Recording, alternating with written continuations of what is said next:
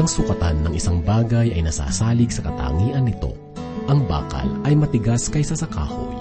Bawat bagay ay may katangian, kaya naman dapat nating matuklasan ang angkop na katangian para sa isang bagay na ating ginagawa. Halimbawa, kung ang gagawin nating unan sa pagtulog ay bakal, hindi ito magiging kaaya-aya para sa atin sapagkat ito ay matigas at ito ay madaling lumamig. Gayon din naman, ang paglilingkod kay Kristo ay nagtataglay ng mahalagang katangian ang mga katangiang ito ay magbibigay gabay sa atin upang mapangalagaan ang ating patutuo bilang isang mananampalataya. Sang-ayon sa isang awit, mayroon bang tuwid ang isip na naglilinis at nagbibihis, ngunit isinusuot ay ang dati niyang damit? Ang kabanatang ating pagbubulay-bulayan sa mga sandaling ito ay katutunghayan ng mga katangiang magbibigay sigla at patutuo sa ating paglilingkod kay Kristo. Ito ay ating matatagpuan sa ikatlong kabanata ng unang Timoteo, talatang 8 hanggang 16. Ito ay yatid sa atin ni Pastor Fino de la Peret. Dito lamang po sa ating programang Ang Paglalakbay.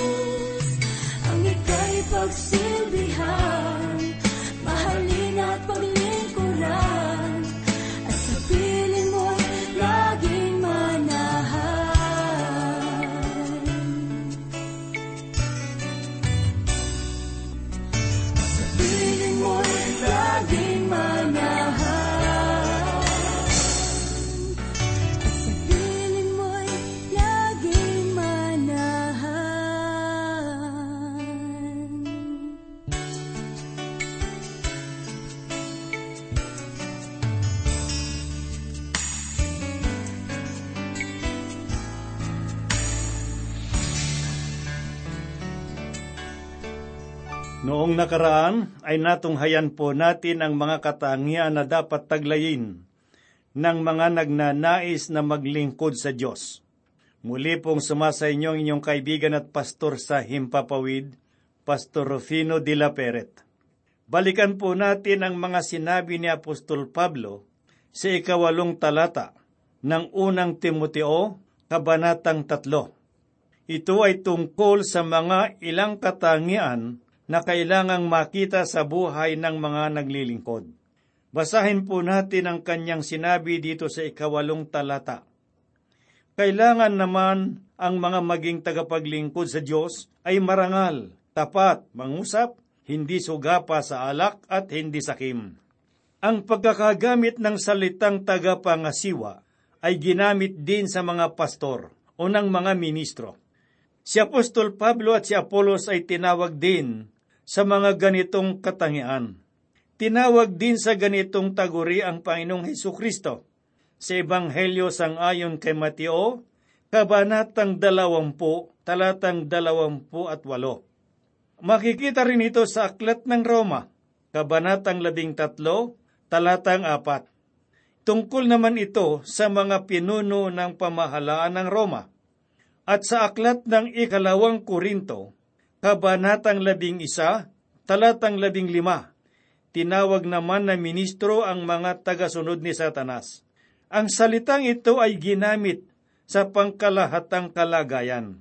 kailangang mapuspos ng Espiritu ang isang tagapangasiwa.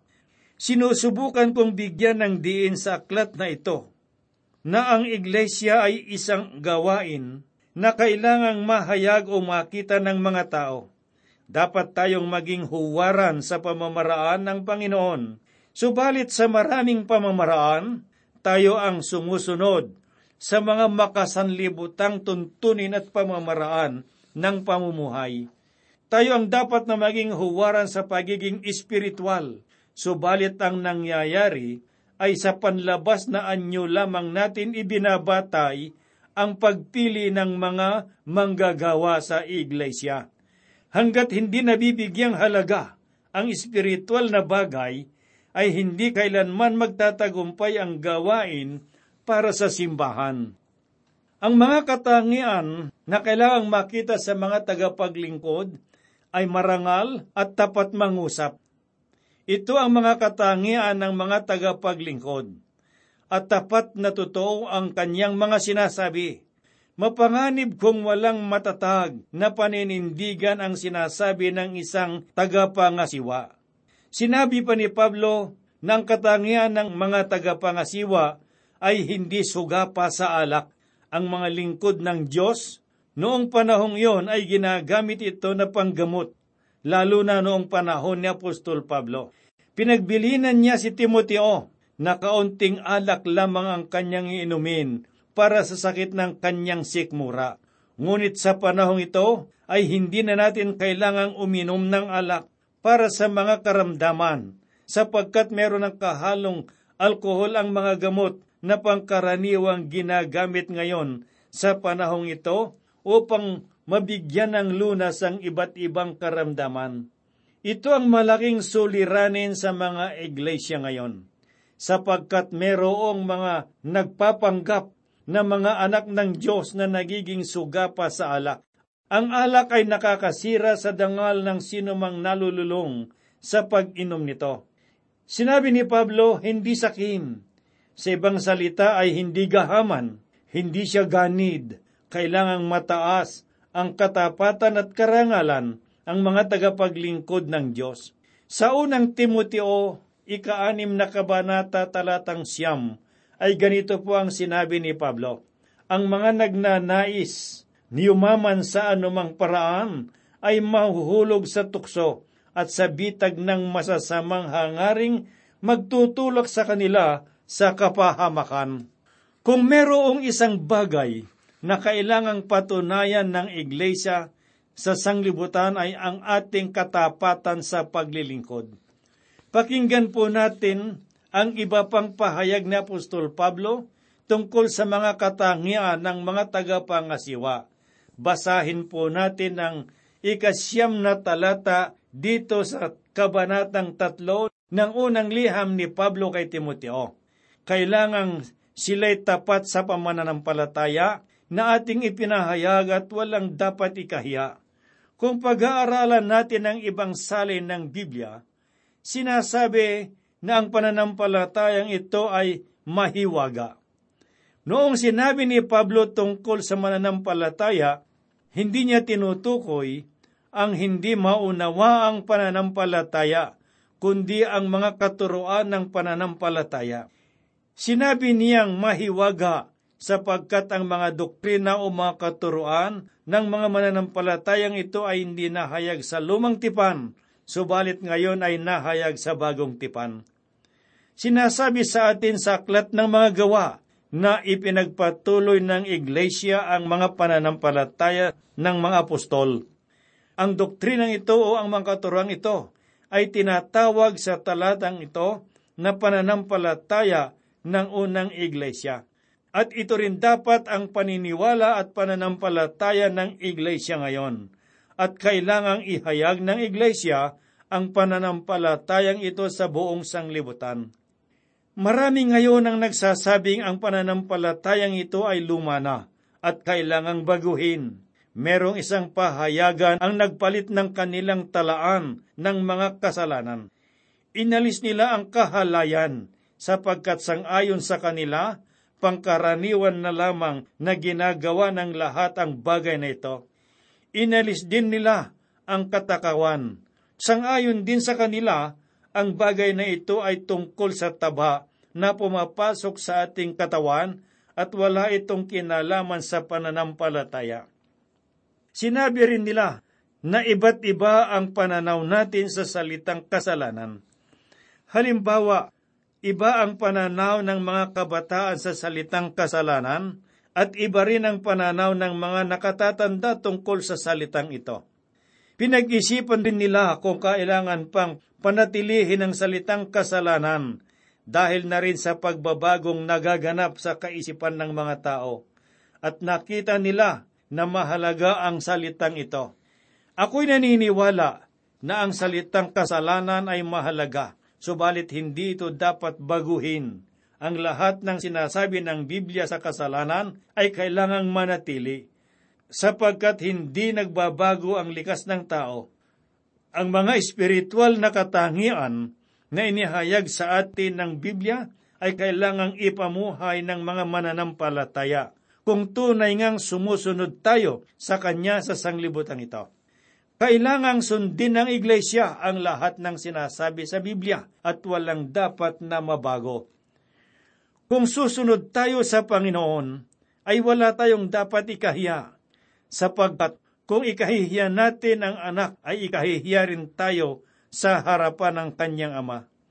Pakinggan po natin ang panukala ni Apostol Pablo sa mga tagapaglingkod at basahin po natin ang ikasampung talata.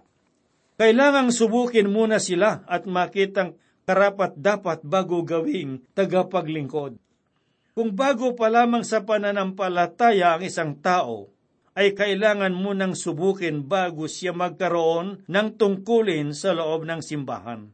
Marami na akong nakita sa ganitong pangyayari dahil sa mas malakas ang kanyang tinig kaysa sa iba, ay siya na ang tinatanggap ng mga tao.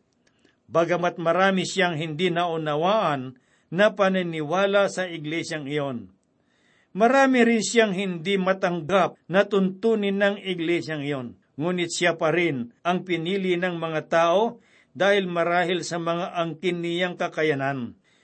Ngunit pagkatapos ng ilang panahon, siya ay magiging problema sa simbahan. Sa ganitong pamamaraan ay nagkakaroon ng pagkakabahabahagi ang mga tao sa loob ng simbahan. Upang maiwasan ang mga ganitong pangyayari, kailangang masubok muna ang isang mananampalataya bago siya magkaroon ng katungkulan sa loob ng iglesia. Ganito po naman ang sinasabi sa talatang labing isa. Kailangan na ang kanilang mga asawa ay matitino, hindi mapanirang puri, kundi mabait at tapat sa lahat ng bagay. Sinabi ni Pablo na ang asawa ng mga tagapaglingkod ay matitino ang pag-iisip. Mahalaga ang ginagampanan ng asawa ng mga tagapaglingkod. Sa kapagtatagumpay ng iglesia, dapat na sila ay marangal, hindi sila mapanirang puri, o hindi sila mga daldal, hindi sila mga chismosa. At sinabi pa ni Pablo, tapat sa lahat ng bagay. Tapat sa kanilang asawa, tapat sa Diyos at sa kanilang pananampalataya. Pakinggan naman po natin ang talatang labing dalawa. Kailangan ding isa lang ang asawa ng isang tagapaglingkod sa iglesia. Maayos siyang mamahala sa sariling sambahayan at mabuting magpasunod sa kanyang mga anak. Ito rin ang katangiang hinahanap sa isang tagapaglingkod ng Diyos. Ganito po ang sinabi ni Pablo sa talatang labing tatlo. Ang tagapaglingkod na tapat sa tungkulin ay igagalang ng lahat at buong tapang nilang maipapahayag ang pananampalatayang nasa atin dahil sa ating pakikipag-isa kay Kristo Jesus. Sinabi pa ni Pablo, igagalang ng lahat. Malalaman ng lahat ng isang tagapangasiwa ng iglesia ay tunay na maasahan, mapagkakatiwalaan at masasandigan. Isa pang katangian na sinabi ni Pablo sa mga tagapaglingkod, buong tapang nilang maipapahayag ang pananampalataya. Sapagkat espiritu ng katapangan ang ipinagkaloob ng Panginoon, subalit isa ito sa pinakamahirap gawin ng mga mananampalataya. Kung minsan ay mas madali nating nakikita ang kahinaan ng ibang tao kaysa pagpapahayag ng salita ng Diyos. Isa ito sa dapat na katangian ng isang mananampalataya, ang katapatan sa paghahayag ng salita ng Diyos. Ang talatang labing apat dito sa kabanatang tatlo ng unang liham ni Pablo kay Timoteo ay ganito po naman ang kanyang sinabi, Malaki ang pag-asa kung magkikita tayo sa lalong madaling panahon. Gayon may sinulat ko rin ang mga tagubiling ito. Si Pablo ay nasa Macedonia sa mga pagkakataong iyon, at si Timoteo naman ay nasa Efeso. Hinangad ni Pablo na dumating ang sandali na sila ay makakasama na niya ang kanyang itinuturing na anak sa pananampalataya. Basahin naman po natin ang sinabi rito sa talatang labing lima upang hindi man ako makarating agad ay malaman mo rin ang dapat ugaliin sa sambahayan ng buhay na Diyos, sa iglesia na siyang haligi at sa liga ng katotohanan. Pinili ko ang talatang ito na pinakasusi ng aklat na ito sapagkat tinutukoy ni Apostol Pablo ang tungkol sa kaayusan na dapat sundin ng isang iglesia. Bagamat malayo si Pablo, sinabi niya sa kanila na malaman mo rin ang dapat ugaliin sa sambahayan ng buhay na Diyos. Sinabi ni Pablo ang mga salitang sambahayan ng buhay na Diyos. Sino at ano ang tinutukoy na sambahayan ng buhay na Diyos? Tayo ay kabahagi sa sambahayan. Kabahagi ng sambahayan ang mga taong nananampalataya kay Kristo. Kung hindi ka pa nananampalataya sa Panginoon Kristo, ay hindi ka pa nabibilang sa mga tinatawag na sambahayan ng Panginoon. Sinasabi rito ni Pablo na ang iglesia ang dapat na saligan. Wala po siyang binanggit na sekta o pangalan ng relihiyon, bagamat siya ang pinuno ng isang iglesia na binanggit sa aklat ng mga gawa. Nang tinutukoy niya na ang layunin ng isang iglesia ay maging haligi at saligan ng katotohanan.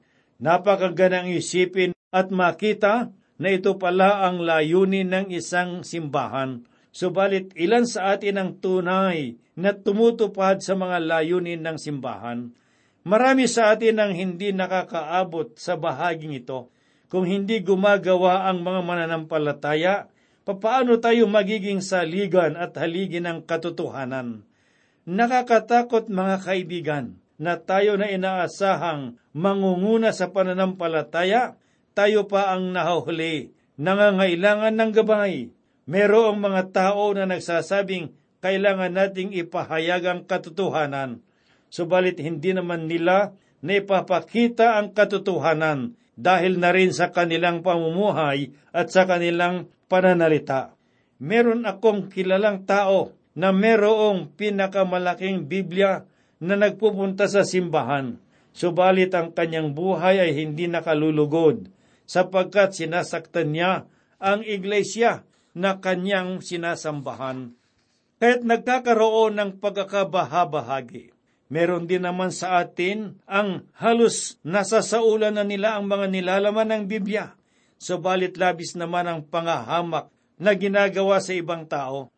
Mga kaibigan, sabihin nga po ninyo kung papaano sila magiging haligin ng iglesia.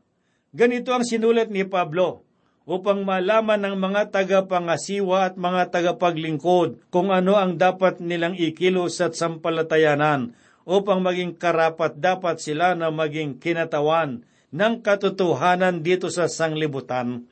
Basahin po natin ang talatang labing anim ng ikatlong kabanata. Napakahiwaga ng mga katotohanan ng ating relihiyon. Siya'y nahayag ng maging tao at pinatotohanan ng Espiritu, nakita ng mga anghel, ipinangaral sa sanglibutan, pinaniwalaan ng lahat, at sa langit ay tinanggap. Nilalaman ng talatang ito ang pinakaunang saligan ng pananampalataya sa iglesia.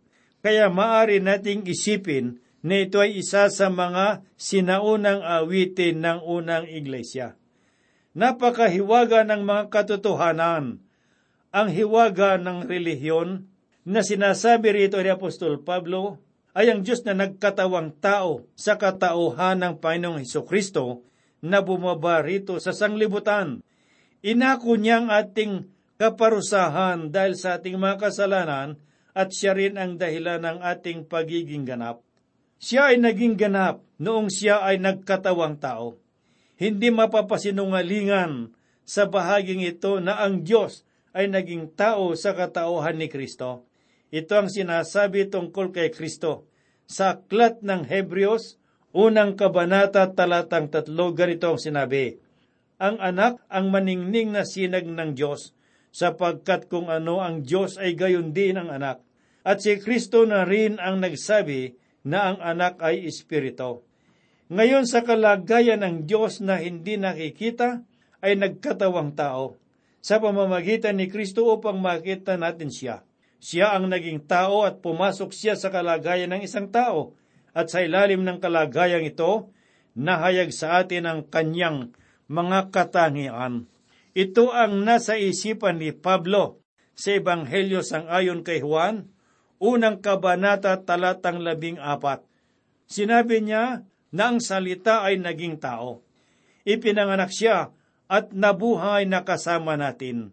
Ang Diyos ay hindi nakikita sa loob ng tabernakulo sa ilang noong siya ay nagkatawang tao. Ang nakita lamang ay ang kanyang kalwalhatian. Hindi niya ipinakita ang tunay niyang anyo. Hindi siya nakilala ng mga tao. Ang salita na sa pasimula pa lamang ay Diyos, ang kasama ng Diyos at ang sa pamamagitan niya ay nilikha ang sanglibutan.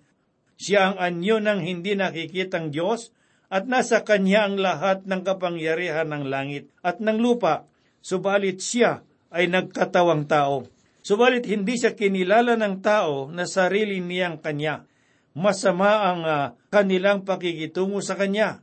Itinuring nila siyang isang lapastangan sa kautusan. Nagalit sila sa kanya, siya ay inusig, ipinako sa krus at pinatay. Noong siya ay nagpakita sa laman, siya ay naging mahirap siya'y tinukso, pinahirapan at tumangis. Pinatutuhanan ng Diyos. Subalit sa lahat ng mga ito'y hindi siya pinatutuhanan ng laman kundi ng Espiritu. Nakita siya sa pamamagitan ng laman. Ganito siya nakita ng sanglibutan. Subalit pinatutuhanan siya ng Espiritu nang siya ay muling mabuhay. Minsan ay nakita ang kanyang kaluwalhatian at merong mga nakakita kung sino siya nahayag kung sino siya sa pamamagitan ng mga anghel. Noong siya ay isinilang, nakita ang kanyang kalwalhatian noong siya ay bautismuhan at noong siya ay umakyat sa langit. Nakita rin ang kanyang kalwalhatian noong sabihin ng sinturyon na tunay na ito ay anak ng Diyos. At makikita natin sa Ebanghelyo ni Mateo sa ika-27 kabanata, talatang 54, Subalit ang tunay na pagpapatutuo ng kanyang kalwalhatian ay noong mabuhay siyang muli mula sa mga patay. Nakita siya sa laman at pinatutuhanan ng Espiritu. Hindi na siya inusig at linapastangan noong muli siyang mabuhay. Gayon paman, dahil sa pumarito siya sa sanglibutan at ngayon ay nasa luklukan na ng Ama, tayo ay maaring maging matwid Noong pamarito siya, kinuha niya ang ating kalagayan at inako niya ang ating kaparusahan at binayaran niya ang ating mga pagkakasala sa pamamagitan ng kanyang mahal na dugo. Upang sa gayon ay magkaroon tayo ng pag-asa sa malwalhating lugar na kanyang inihanda para sa atin. Sinabi pa ni Pablo, nakita ng mga anghel. Hindi sinasabi na may nakita siyang mga anghel, bagkos ay nakita siya ng mga anghel. Naroon na siya ngayon sa luklukan ng Panginoon, kung kaya't ang lahat ng naroroon ay nagpupuri sa Kanya sapagkat sila ay iniligtas at pinatawad ng Diyos. Hindi ito nakita sa mga tao ngayon. Subalit ang awitin na ating aawitin hanggang sa walang hanggan ay ang kanyang pag-ibig sa atin. Sinabi rin ni Pablo, ipinangaral ang sanglibutan nangyayari pa rin ito ngayon. Pinaniniwalaan ng lahat, Marami ngayon ang nananampalataya sa Kanya bilang kanilang tagapagligtas. At sa langit ay tinanggap, sabi ni Pablo, si Kristo ay nasa luklukan ng Ama at handa siyang makinig sa ating mga pananalangin sa anumang oras. Tumawag lamang tayo sa Kanya sa anumang pagkakataon. Naghihintay siya sa ating mga panalangin, higit sa lahat sa pangihingi ng patawad ng mga kasalanan. Tatanggapin ka niya kung taos puso mo siyang tatanggapin, dumaloy ang kanyang dugo para sa iyo. Mahal ka niya kaibigan, sapagat inihandog niya ang kanyang sariling buhay para sa iyo. Kung ikaw lamang ay mananalig at mananampalataya sa Panginoon Kristo, ikaw rin sa oras nito ay magkakaroon ng pag-asa para sa buhay na walang hanggan. Samahan mo kami sa aming paglilakbay dito sa Transworld Radio patungo sa kaharian ng Diyos. Idagdag po ng Panginoon ang kanyang biyaya at pagpapala sa kanyang mga salita nating natunghayan ngayon tayo po'y manalangin. Salamat sa mga salita mo, dakilang Diyos. Dalangin po namin iyong pagpalain sa puso at kaisipan ng bawat nakinig. At sa anuman ang kanilang kalagayan, idinadalangin po namin, Ama, na tugunan mo sang ayon sa iyong kalooban. Dinadalangin din po namin ang aming bansa sa panahong ito. Loobin mo na magkaroon ng pagkakaisa, magkaroon ng pagkakasundo, magkaroon ng pagkakaunawaan, upang sa gayon ay magkaroon ng kapayapaan. Kami po'y umaasa na ito'y gagawin mo. Ang lahat po'y hinihiling namin sa banal mong pangalan. Amen. Diyos, sa bawat sandali ng buhay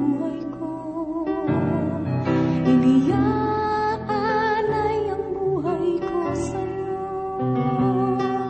Ang ibig mo'y siyang ko, ang nais mo'y siya ring nais ko, ikaw